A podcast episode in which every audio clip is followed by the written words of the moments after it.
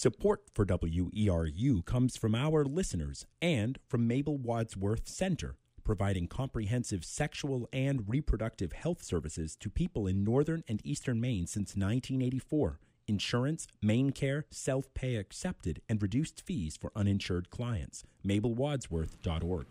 You're listening to WERU 89.9 in Blue Hill, 99.9 in Bangor, and streaming all over the place at WERU.org. Stay tuned now for Healthy Options with your host, Rhonda Feiman.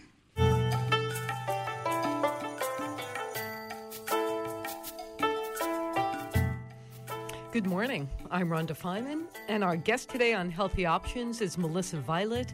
She's a board certified neurologic music therapist at Birch Bay Retirement Village and Mount Desert Island Hospital in Bar Harbor, Maine. Melissa Violet has 26 years of music therapy experience working in adult mental health settings and with a ri- wide range of clients, including people with dementia, developmental disabilities, and homeless veterans. She's also director of the American Music Therapy Association Nas- national roster of music therapy people in Maine. I guess this is a brand new thing in Maine. And uh, the use of music therapy is new in the state, and we want to know all about that, and we'll learn more about that as we as we have our uh, conversation for the next hour here on Healthy Options. So, without missing a beat, how about that? We'd like to welcome Melissa Violet to Healthy Options. Melissa, we're happy you could join us here today at WERU.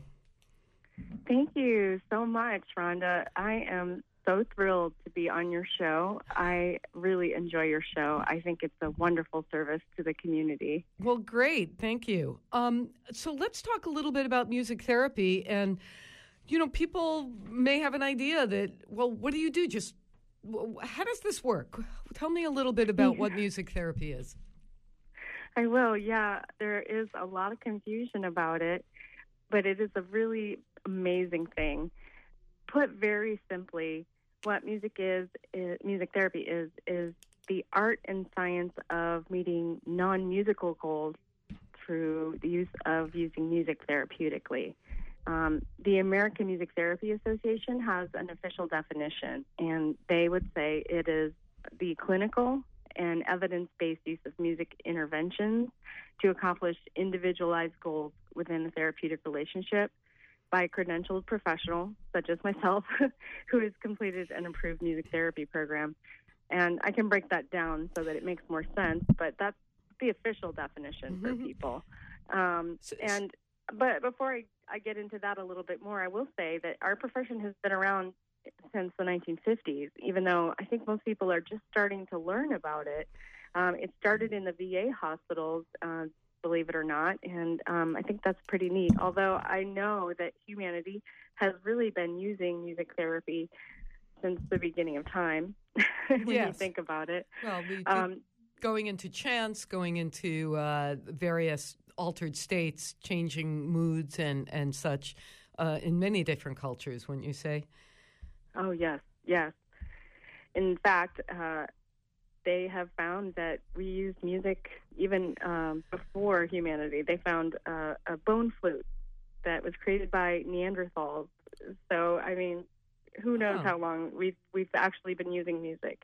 They say Charles Darwin actually said that he believes humans used music before language. So but anyway, back to what music therapy no, is. No, th- this is fantastic. I think this is exactly the kind of thing that we like to talk about here on uh, Unhealthy Options. we like to discuss Neanderthals, Melissa. It's, it, it's, I it, can go down so many rabbit holes. I have to stay focused. okay, very good. We'll we'll work on it together. um, but yeah, the thing about music therapy is we are evidence based and we use research. And we are clinicians and credentialed professionals, just like, you know, an occupational therapist or a physical therapist. We have degrees from approved universities. There's, I believe, 72 universities in the country right now. And to get our degrees, we take a combination of courses that involve everything from, of course, music just like a regular music major, but also courses in psychology, anatomy and physiology. Um, it's a real combination, uh, as well as, of course, music therapy theory. So we do practicums during our, our schooling, and then we end our schooling with a six month internship. And you need to have at least a bachelor's to become a, a music therapist, and then you have to uh, pass certification board, which is pretty hard because it combines all of these things. Um, and then you have to, of course, like every other, you know, pr- clinician out there, you have to keep up your CEUs to maintain it. Um, and it's, you know, you want to, you want to stay on top of your education and uh, make sure you're always state of the art. Um, but music therapy is amazing because it's such a broad, broad field. It really addresses so much because music is literally all over your brain. And it is something that can address physical needs, it can address cognitive needs, it can address emotional needs, as we all know. And it's something that brings us all together. So it addresses you know, social needs, and it really is something that also addresses spiritual needs because when you think about your spirituality, um, there really is no way that you can have that, I think, without a connection to music. Music is the thing that connects us, I think, to the infinite and to our soul. That's me. Um, so, really, music is, is used in all these domains, and music therapists can reach people using music as a tool to address goals in all these different settings. Well, let's let's talk some specifics. That's it's fantastic um, that uh, that we have that um, we have the a- access to to all of that right here in Maine now. I know that there's a, a new program at Mount Desert Island Hospital in Bar Harbor, right? And you've been working in a retirement community and uh, that kind of, of situation. Let's talk specifically. Um, would you say, um, you know, since you've done your anatomy and physiology, uh, we know that different aspects of of this kind of music, the nonverbal, will it address different parts of our, our brain, wouldn't, wouldn't you say? And I, I've been reading, there's a great article here in Mind, Mood, and Memory. It's from Massachusetts General Hospital just this month and it says how music plays through the fog of dementia. And they were talking uh, very, very specifically, and you have experience with this, and I'd like to hear your direct experience that because music deals with a different part of the brain, it's not the part of the brain that uh, is necessarily affected by Alzheimer's or dementia. It's kind of the central part of the brain, and we can we can really uh, access uh, people's memories and, and well being through through that part of the brain. How does how do you work with that? What what do you do when a client you're dealing with a client? Is it uh, maybe you can talk us through uh, an intake? You know, a little bit about about how you would gear something towards an individual. You know. Oh yeah.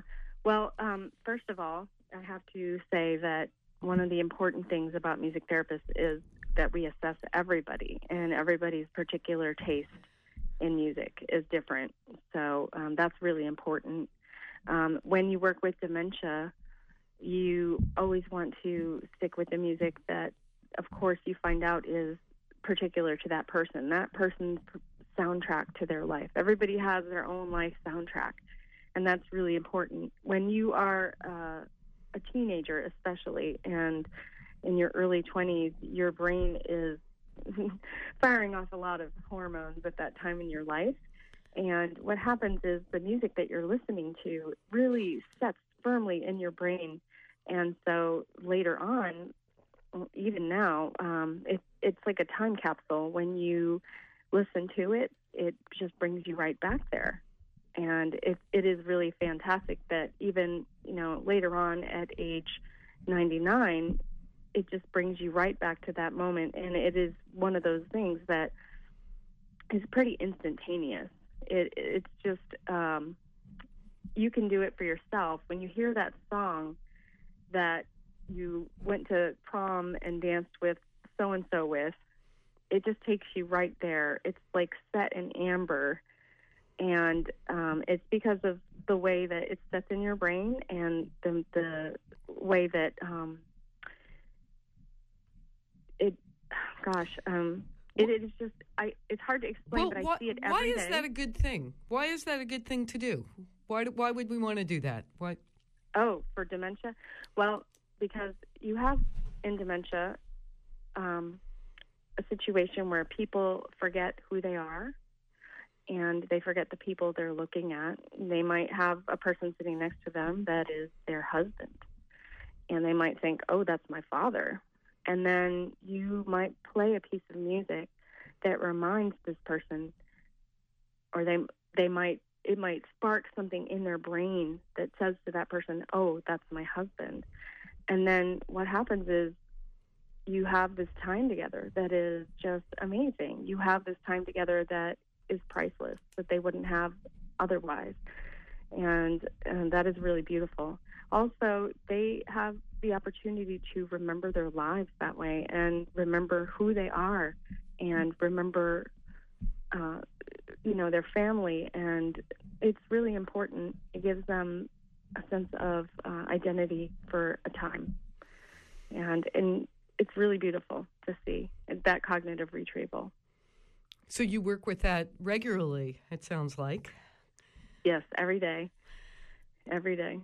So how would you access that? Is it based on because if someone is is lost, as we say, um, uh, it's uh, do, do you just go by what how old they are? You know well this would be the about the music. You know we're talking big the big band era here. I guess as we uh, as time goes pretty soon it'll be uh, um, you know the grateful dead era or uh... yes. I think about that. I think about gosh when i'm in a nursing home what am I going to be listening to there? I'm going to be listening to Madonna and Metallica. And uh, millennials are going to be listening to Nicki Minaj, and it's right. really funny to think about. And yeah, all the images that go with that.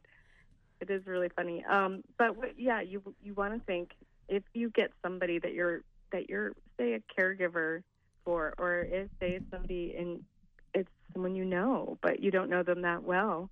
If it is somebody in your family, for example, you might know, oh, this was the song they used to sing when they were younger or this song reminds me of when we were kids and they would sing this to me then you have an emo- you know an emotional connection and a musical connection to that time period that you can use. But if you don't then you always want to think about general generationally what music was in their time. What was their teenage music? What was their 20s and then what i suggest doing is assessing it carefully. Um, what i do is i play music and i sit there and i watch the reaction to it and almost always you're going to get a positive reaction to what you play.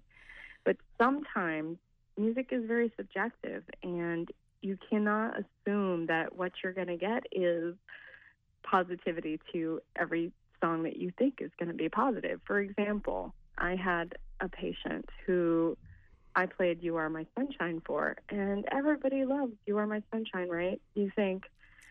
But she looked at me and she said to me, I hate this song.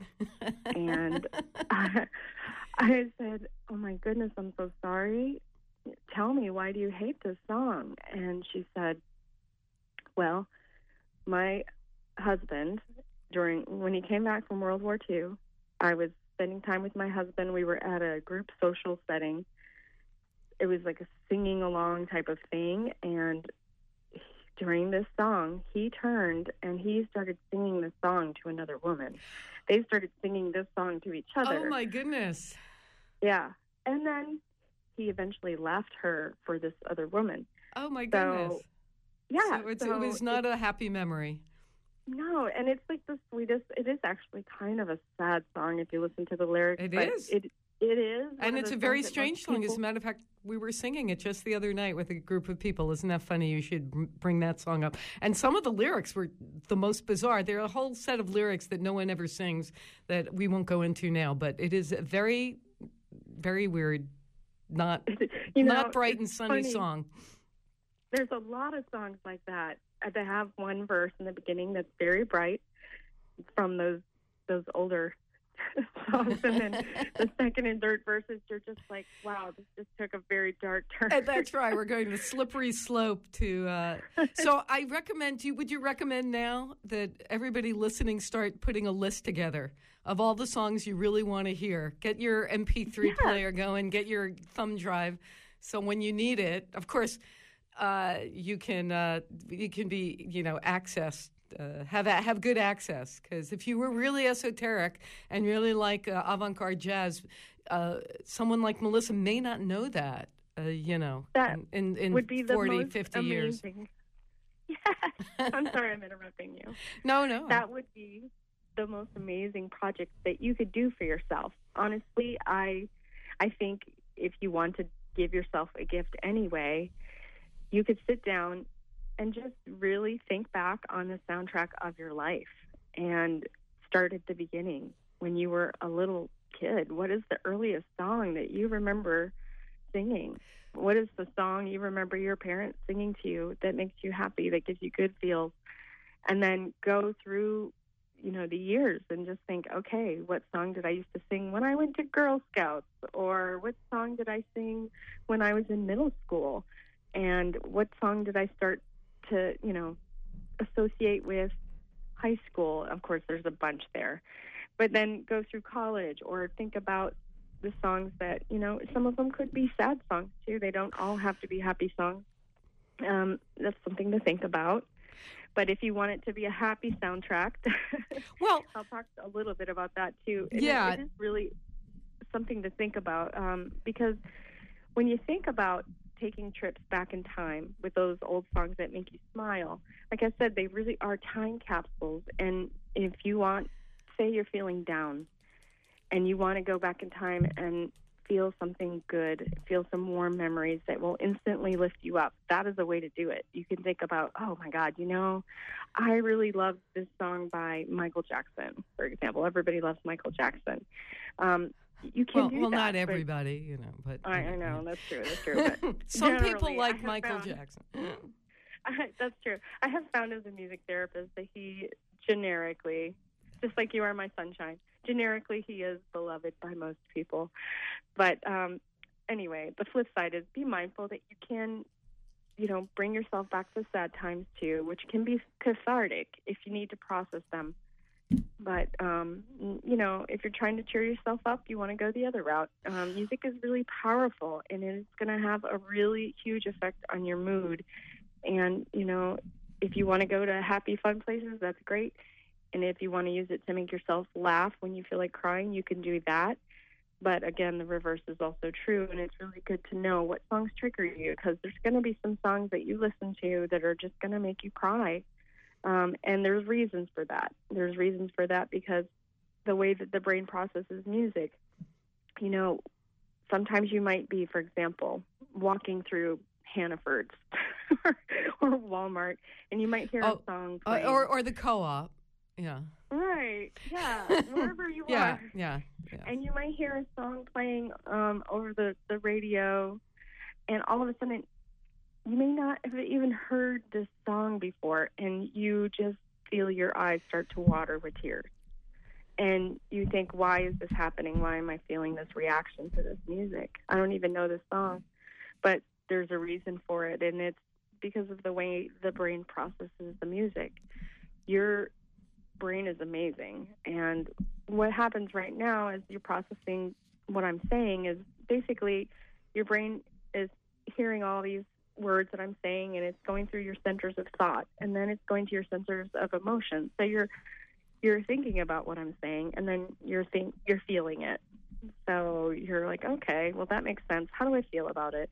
But music actually does the complete opposite. So when you hear a song, you feel it first and then you think about it.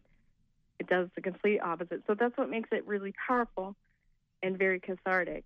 Um, and so this is something else to think about when you hear a song like that and it just kind of hits you out of nowhere and you have a strong reaction to it.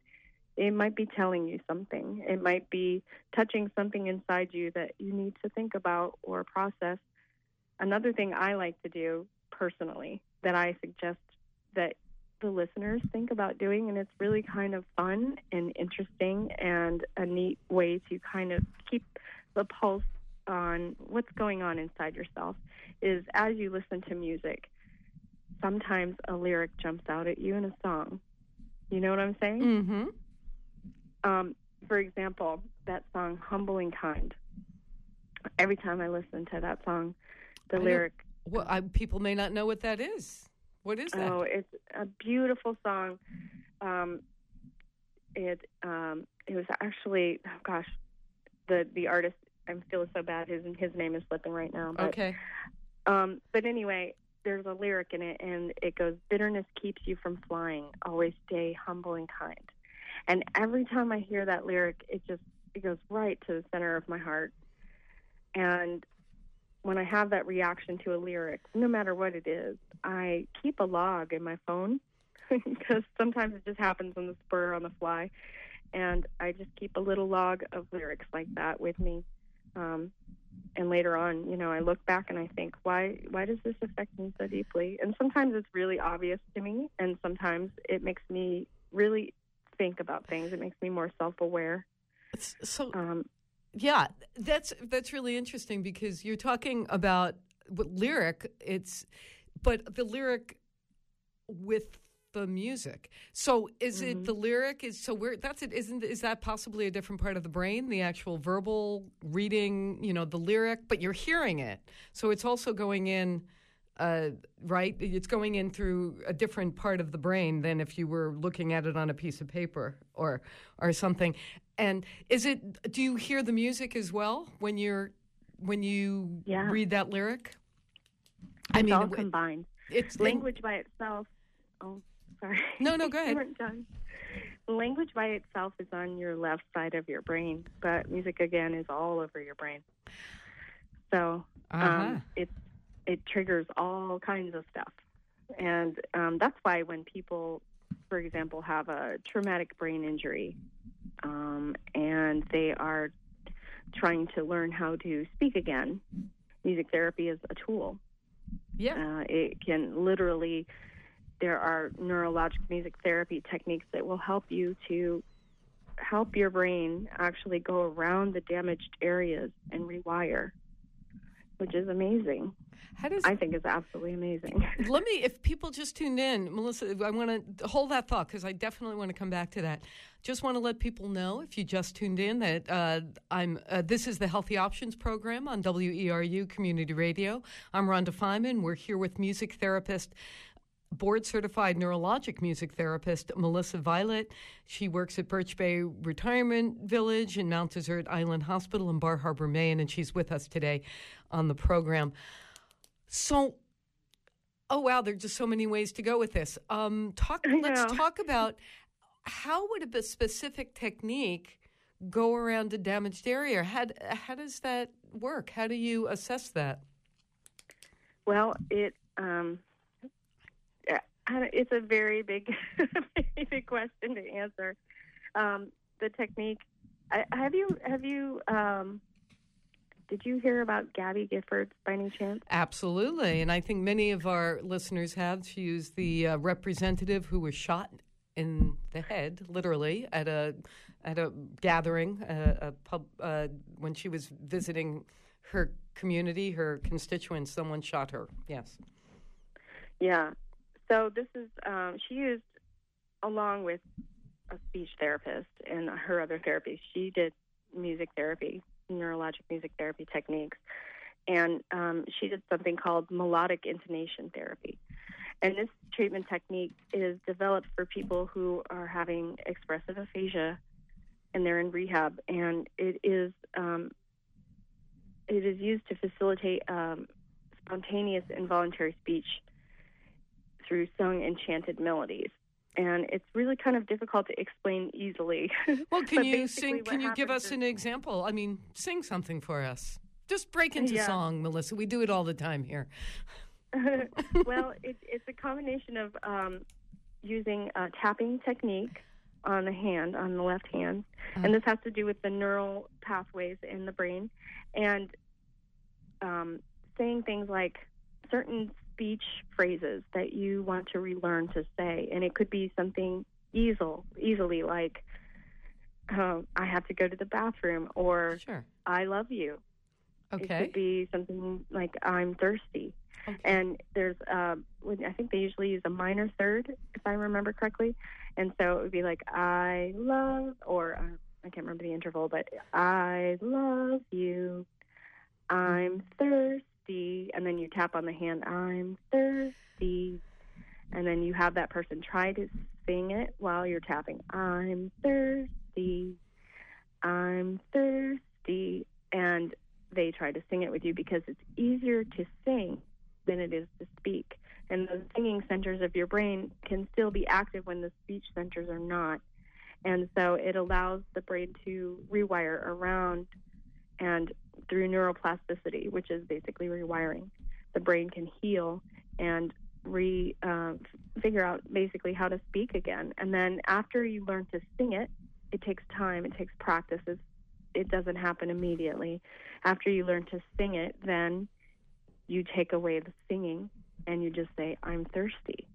I'm thirsty. And that leads to, again, new growth. And then eventually those speaking centers come back. And that's how Gabby Giffords did it.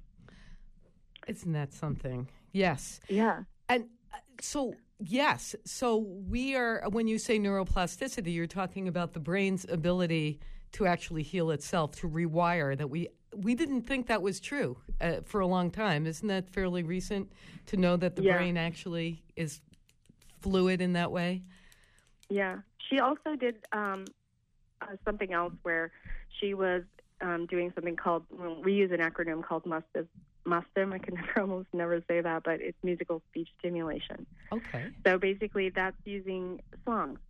Um, and sometimes people use rhymes or chants or musical phrases to stimulate speech. And so when you look back and you see, if you were to get on YouTube today, you could see, I think ABC did a, a clip on her during her therapy.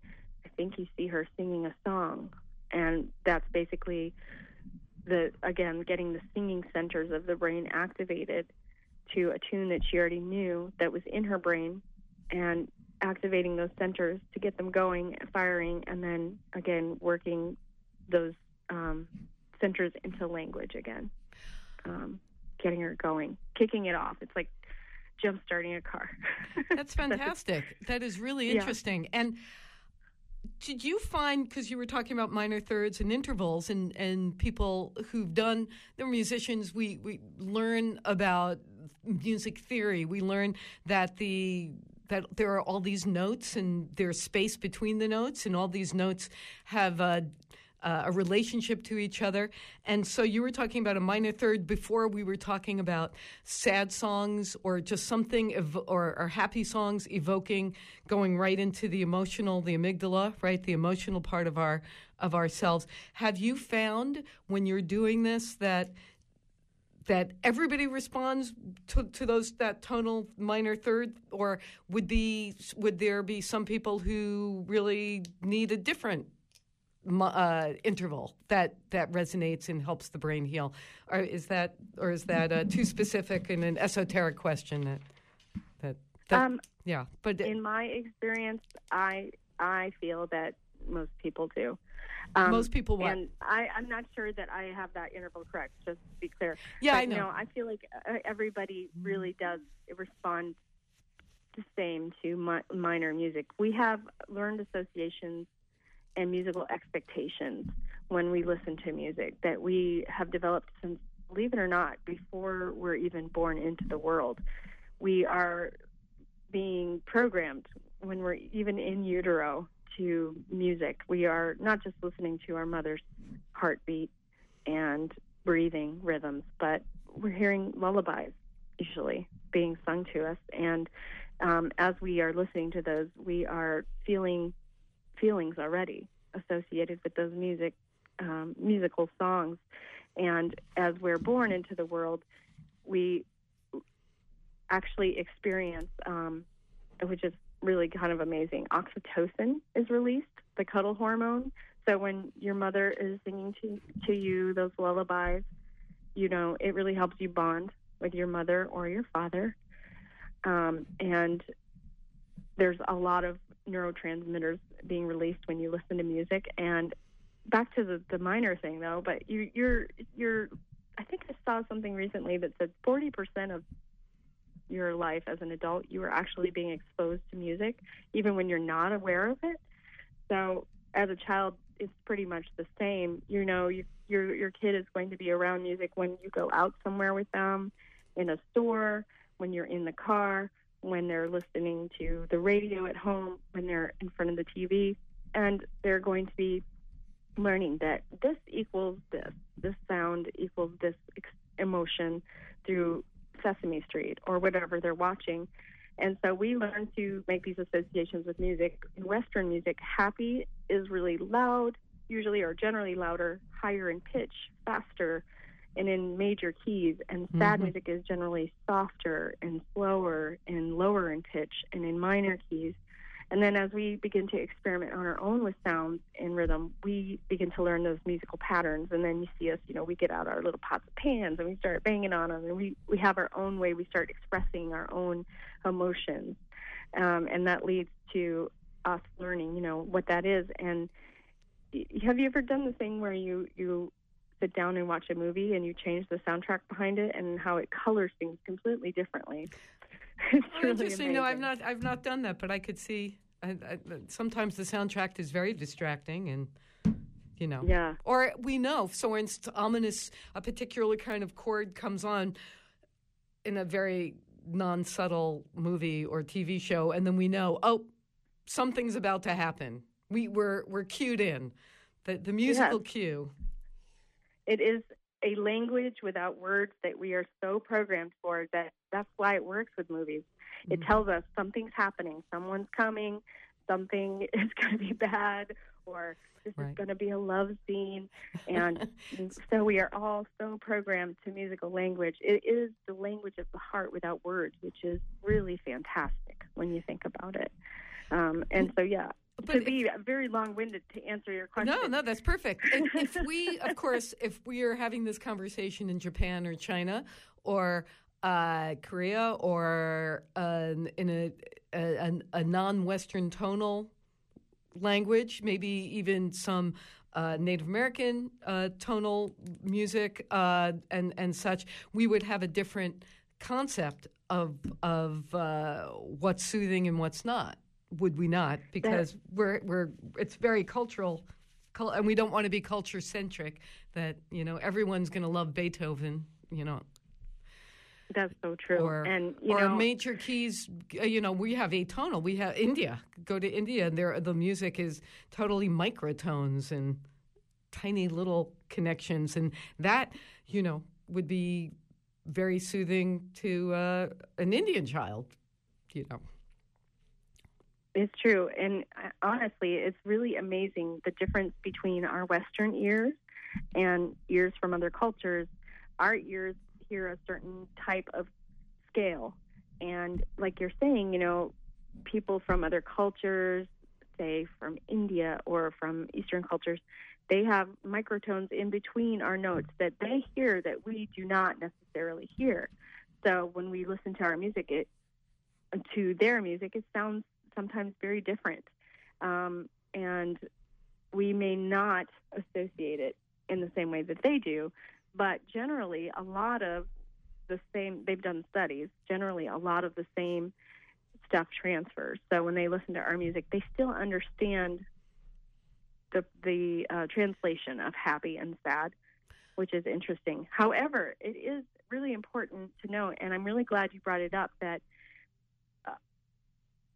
it is that some cultures hold music in a very holy, sacred place, and in a way that we don't. And I mean, you think about many cultures, it is their oral tradition, and it was the vehicle that held their history and their knowledge of their people, all their spiritual beliefs, their entire culture, and like Native Americans, for example, and just playing music willy nilly the way we do, and it's just always there in a restaurant, you know, in um, in your car is just not something some cultures will do because it is so sacred. It is held. You don't play music unless you have certain rituals done first, or you Hmm. know, it, it's certain setting. So um, it is it is a very different way of looking at it, which I think is really something interesting. Absolutely. Um, if you have just tuned in, by the way, um, this is Healthy Options on WERU. I'm Rhonda Feiman, and our guest today is Melissa Violet, board certified neurologic music therapist, and we are learning all about different ways that different modes and sounds and, and music uh, and genres will affect us emotionally and how our brains work with with this. What um you were did you you had something prepared for us? Do you wanted to do a uh, a, a, little bit of a, a, practice. Was there was there something, or uh, should we not do that now? Well, or? actually, um, I just wanted to give some notes to people about things that you can do to use their like music in your life to enrich your life. Um, because I feel like I have a lot of information for people, and um, I just think that I think about music probably in a way that most people don't, maybe a little deeper. And so I wanted to share some things that you can do to enrich your life with music. Sure. Um, one of the things that I want to talk about is soundscaping. Uh, I feel like this is a really important thing. The way you use music is so important in your personal life. You really can use music in your home to create a sacred space or wherever you are, even in your office. Um, music is akin to paint on your walls. And if you think about what I was talking about music uh, in movie, movie soundtracks, the same is true. If you were to think about your life being a movie, and that sounds a little egocentric, but if you just kind of frame it that way, when you get home, what is what do you want that movie to look like? Do you want it to be a peaceful, happy, sunny movie, or do you want it to be something with lots of energy you you can soundscape that. You can create your own soundtrack. Um, think about that, and there's a lot of ways you can do that. A lot of um, it just kind of depends on the time of day too. Do you want to be settling down at the end of the evening, playing music that helps you to do that? Do you want to be helping yourself wake up in the morning, playing music? You're probably already doing that, but just being aware that music and soundscaping really can take you to the next level. Um, I'm so sorry, excuse me. Um, you can use music to help you with playlists for yourself. For example, if you are processing some anger or some grief or sadness, music is a really good way to do that. And I did mention before when we were talking about how certain songs carry feelings, they can almost be triggers for you and say that you are somebody that is experiencing a lot of grief about something or a lot of anger. You might have a song that makes you, and you probably will, feel very strongly about that situation or a few. And so, what I would recommend is making it yourself playlists that start out with these songs, but end with songs that bring you back to a space where you feel calm and peaceful. And I would say the way I would word it is help you tap back into the part of yourself where you feel you are connected to your highest and best. Does that make sense? Mm-hmm. So it's interesting that you're saying this because we don't know what that would be for everybody, do we? I mean, I remember um, meeting someone who was absolutely devoted to heavy metal hard rock. And yeah. when she would have massages, that would be the soundtrack of her massage. And that would calm her nervous system. And that would that would be that's it. I just feel really centered when I'm listening to that. It's for many of us we're going, "Really? That's totally counterintuitive." or I'm really sad and I'm not interested in you know, peppy, happy music. I really want something. It's almost like working something out by listening to something minor key, something. It's not necessarily we're trying to. It's we calm our nervous systems in so many ways, don't we? So when you're saying a soundscape, it's not necessarily obvious unless uh, to others what that may be for you. Is, would right. you say? I, I, yeah. I yeah, mean- nobody can make that list but you right. because, uh, like I said, everybody's taste is different. Uh, everybody is so shaped by their life experiences and by their tastes. And it's like your taste in food and your taste in art. It's just so subjective. And music is so personal. And like you said, you know, what heavy metal does for that person will not be the same for what it does for you, maybe. But it is the connections that that person has, the associations that person has with the music, and that's what it does. And when she's listening to that music, what's happening inside her brain is amazing. Mm, Yes. There are so many things that are happening as far as neurotransmitters go. Um, it's it's really pretty fantastic, and I think one of the things I want to talk about is you know not just the learned associations we were talking about before, but there's musical expectations. So when she's listening to her music and she's getting excited because she knows the song and there's parts of the song that she really loves that she's getting excited about. And you know when you're listening and you get that like goosebumps, those Yes. chills down your spine, right? Mhm. And it's because it's activating all those reward centers in your brain.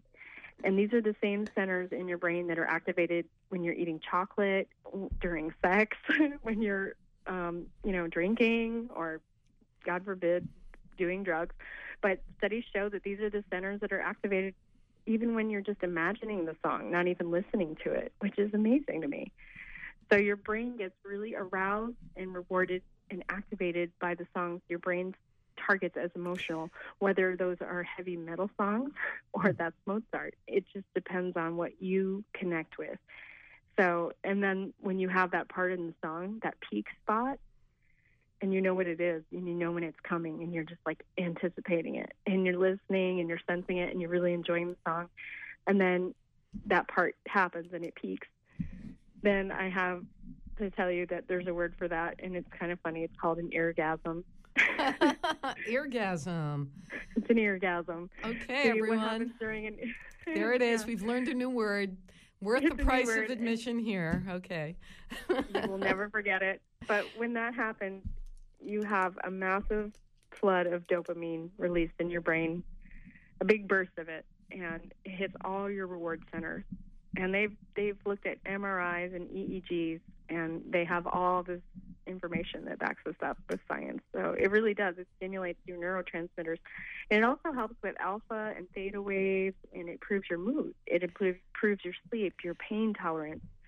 It even helps with things like cravings for junk food um, and cortisol, this stress hormone that makes everybody feel anxious. This actually helps with that. helps And again- to- helps it release or or resolve. Yeah, It, exa- it does. That's Reduces. the one that everybody sees in the commercials that they're like cortisol makes you fat. Yeah, that's Oh. the one it helps resolve. And then again, it is the cuddle hormone, oxytocin, gets released too. So think about the flood of good neurochemicals that are being released in her brain for heavy metal, and then it makes sense. You know, you, you right for that individual. Now, for that person, right for someone for you, else, it'll be something. it's got to yeah, be Eliza totally. Gilkyson. For somebody else, it's got to be Right. music. It's hard to believe, but true. Uh, for someone, for someone else, I'm sorry, no judgment. Everyone's got their thing. So, um, Yes. this is so good. So, the I, I'm I want to come back to something you just threw in, you know, in passing.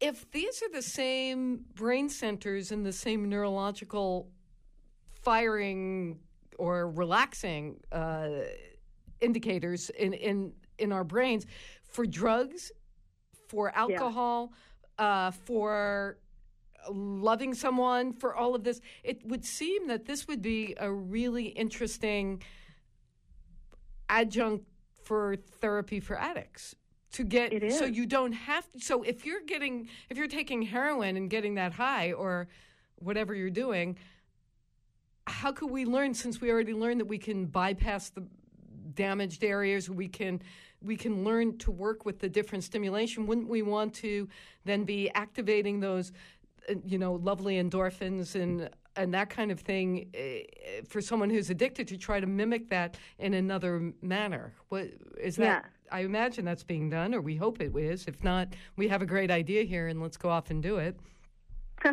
yeah, it is being done. Actually, there are music therapists that work in substance abuse treatment centers all over the country. Music is the original mood altering, non fattening wonder drug. Ask your doctor if music is right for you. Common side effects include, but are not limited to, spontaneous happiness, increased memory and motor functioning, connection to others, movement of the feet and head, and the occasional persistence of catchy melodies. That's great. That's good. so we can use this for heart disease. We can use this for uh, depression. We could use this for anxiety. Yeah. We can use this. Yes. Wow. Yeah. And I want to say about the playlist. Yes. This is a really good way to feel the things that you need to feel deeply, but move past those feelings because you really do want to bring yourself back to a good space. So feel the songs that trigger those feelings, but then play the songs that help you come back and find your highest self. Find that song that you're listening to when you're in a spiritual space that makes you feel closest to source and makes you want to keep fighting and makes you feel like this too shall pass and I have this and I am strong and I'm going to keep fighting. And that's what you end on. It's really important. And I also highly recommend that you seek someone to help you on this path because you don't have to do it alone. And I am providing free music therapy services for a limited time through the Behavioral Health Center. And it's really good to have someone help you with processing. So I am here if you are interested in that. And all you have to do is call the Mount Desert Island Hospital Behavioral Health Center. Their number is 207 288 8604. I also wanted to clear something up um, that you mentioned in the intro, just so that there's no confusion. Um, I am running an internship program for the uh, American Music Therapy Association. I am um, a uh, approved music therapy American Music Therapy Association internship program. What does that um, mean? Um, so, yes, I, I, know. I was reading this, going, "Wow, what?" A, yeah, good. Clarify, Melissa, please. Yeah, sure. Um, what that means is that when you uh, are getting your degree in music therapy, you have to do a six month internship, and the American Ther- Music Therapy Association has certain standards for internship to make sure that there's quality. And uh, you have to go through a process basically to apply. And um, I've been running the music therapy, the only music therapy internship program in Maine since 2016 now. And so, yeah, I'm a national roster program. That's what that means. So we can also we'll we'll put all this on the uh, website when we archive this, and we'll get all those numbers again. Um, so if someone's interested in this as a career as well that that you could be a resource considering you're training people now that that that could be a good thing for people to uh, check out if if they're interested yeah. yeah definitely i find that i love my job i feel like it is what i was really meant to do in this life because it combines music which was my first love in this world with helping people which is something that i want to do in this life and I hope that one day when my time is done in this earth, I can look back and I know I will feel really good about the way I use my time. So, well, and wonderful. We. I just want to say one more thing. Yes. I'm sorry, I keep interrupting. Go ahead. No, no, we're we're interrupting each other. It's hard on the phone. We don't see each other. No verbal, no visual cues here. Go ahead. Yeah. Um, I feel like music is one of the best ways that you can find happiness in this life, and it's also one of the cheapest ways. You know, Colin, for example, his show was really wonderful. I was listening to it before this started, and I was having such a great time. His music choices were wonderful. You really can gift yourself music very cheaply, and it is a very therapeutic thing you can do for yourself. And I recommend if you're going through a hard time right now and uh, you just need something to lift your spirits, buy that new album that dropped that you wanted You know, it's better than investing in something like a cup of coffee that's just going to make you feel good for a few minutes. you know, buy a service that allows you to listen to any song that you want to listen to at any time you want it. I have one of those, and after living with it for a year or so now, I honestly cannot imagine living without all of music at my fingertips whenever I want it. but, but then, of course, you have to listen to your community radio station, WERU, yeah. because you might be introduced to something you didn't know was exactly the kind of thing that you needed to hear but you didn't know about it because we all have our, our little boxes of what we think is what we like. And then all of a sudden, something like a, an ERU will play, and you'll go, wow, I had no idea I like that kind of music. I better add that to my. Uh, my uh, my list here. I better put it on my uh, musical survey. you have done that for me. Your shows have done that for me. I have been listening to your shows, been driving, and heard a song that just blew my mind. And it was from some artist I'd never heard of before. And I thought I love that so much and immediately went out and purchased the piece of music because I just couldn't live without it, and you guys gave me that. There so, you go. Thank you. So thank let, you. Let me. Some people may be thinking. Some people, you know, we're very musical. We're musicians. Many people are, or they enjoy music. Some people would say, and and I know that this happened in certain in, back in the in the day where no, you can mouth the words, but you really can't carry a tune, so you can't participate. Or I'm really atonal. I can't hear the tones even if you are that person or for whatever reason, would you say that still there's you're still being affected by by sounds and music? What what do you say to the person who doesn't say they're musical? I say that we all all musical and if you feel like you're tone deaf, first of all, that's very rare. Yes. And and I feel like most people are very shy about sharing their music that say that uh, because music is the language of the heart and when you sing for example you really are sharing a bit of yourself. You're opening your heart to someone else and that's a vulnerable thing. I think when people say that to me usually somebody in the past has said to them you can't sing. And usually it's when they were a little kid and they were very impressionable and very vulnerable and it was some horrible adult with an ego problem. I hate to say that, but yeah. you know, and it, what that person does is steals music from that person for the rest of their life, and it makes me so mad. I just want to get in a time machine and go back in time and slap them in the face. I'm sorry, because what they have done is quintessentially. well, okay, I know it just does. It just makes me so mad because what that person does is steals something that is just one of the best gifts that humans have, and in expressing that language in a way, you know, from from the heart. It is it is emotion. It is and and it's a terrible thing. So here's what I want to say. Um, you're musical. All of nature is musical.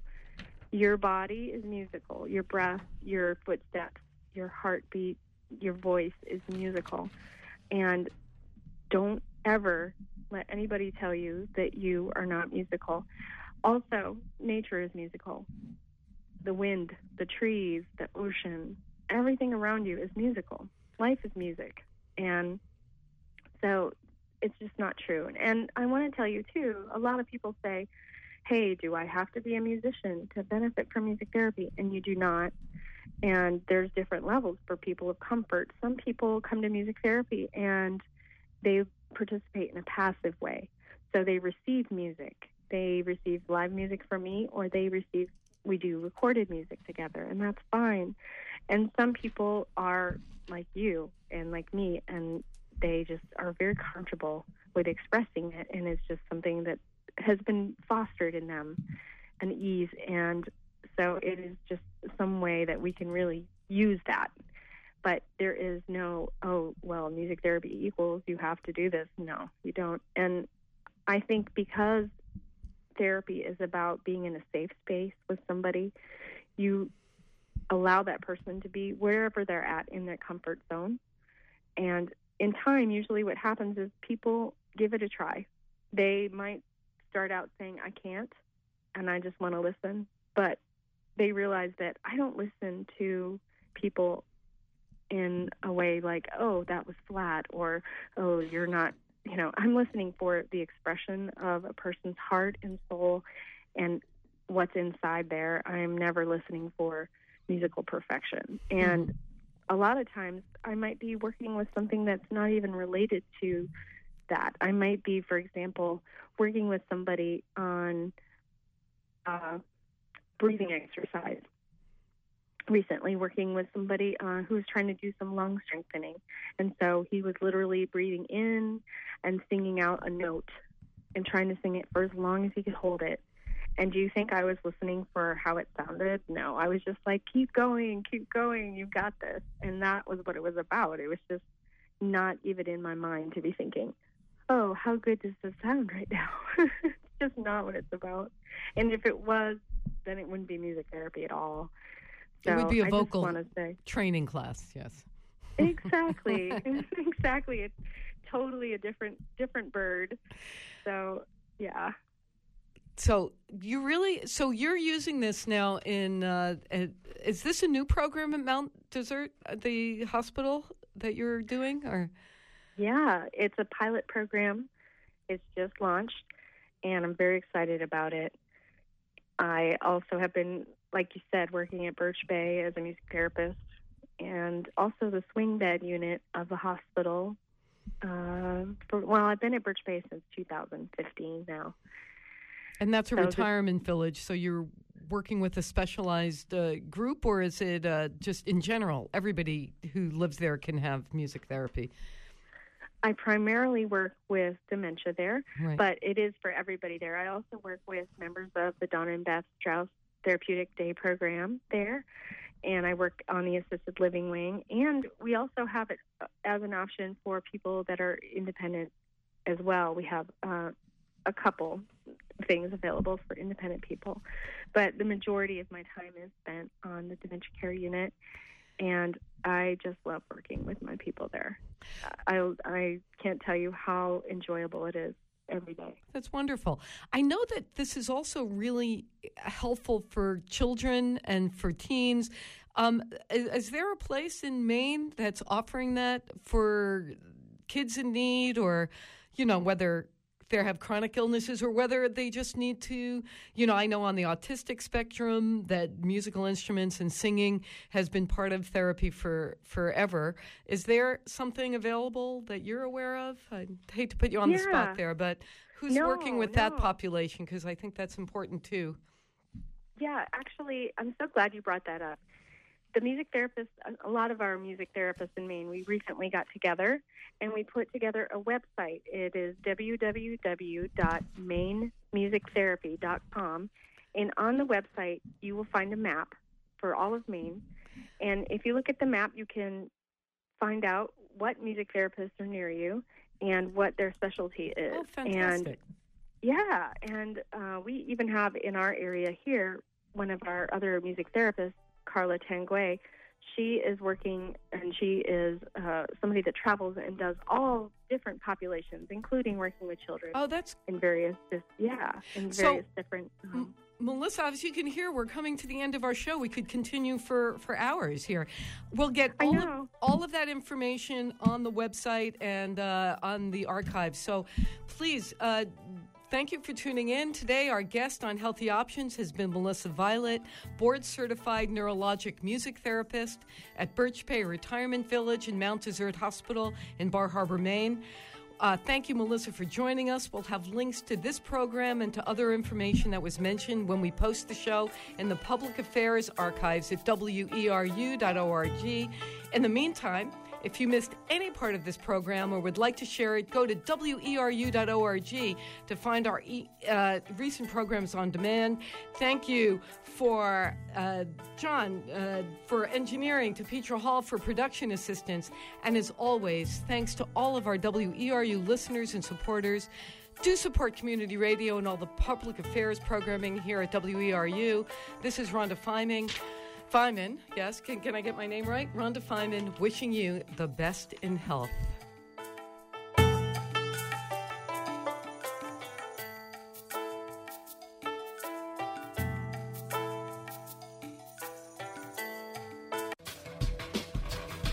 Be sure to join us for Maine Currents, independent local news, views, and culture featuring the voices of our community with your host, Amy Brown, here on the first Thursday of every month at 10 a.m., only here on Community Radio WERU FM.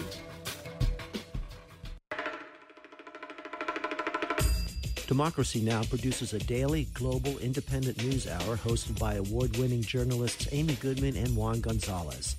Their reporting includes breaking daily news headlines and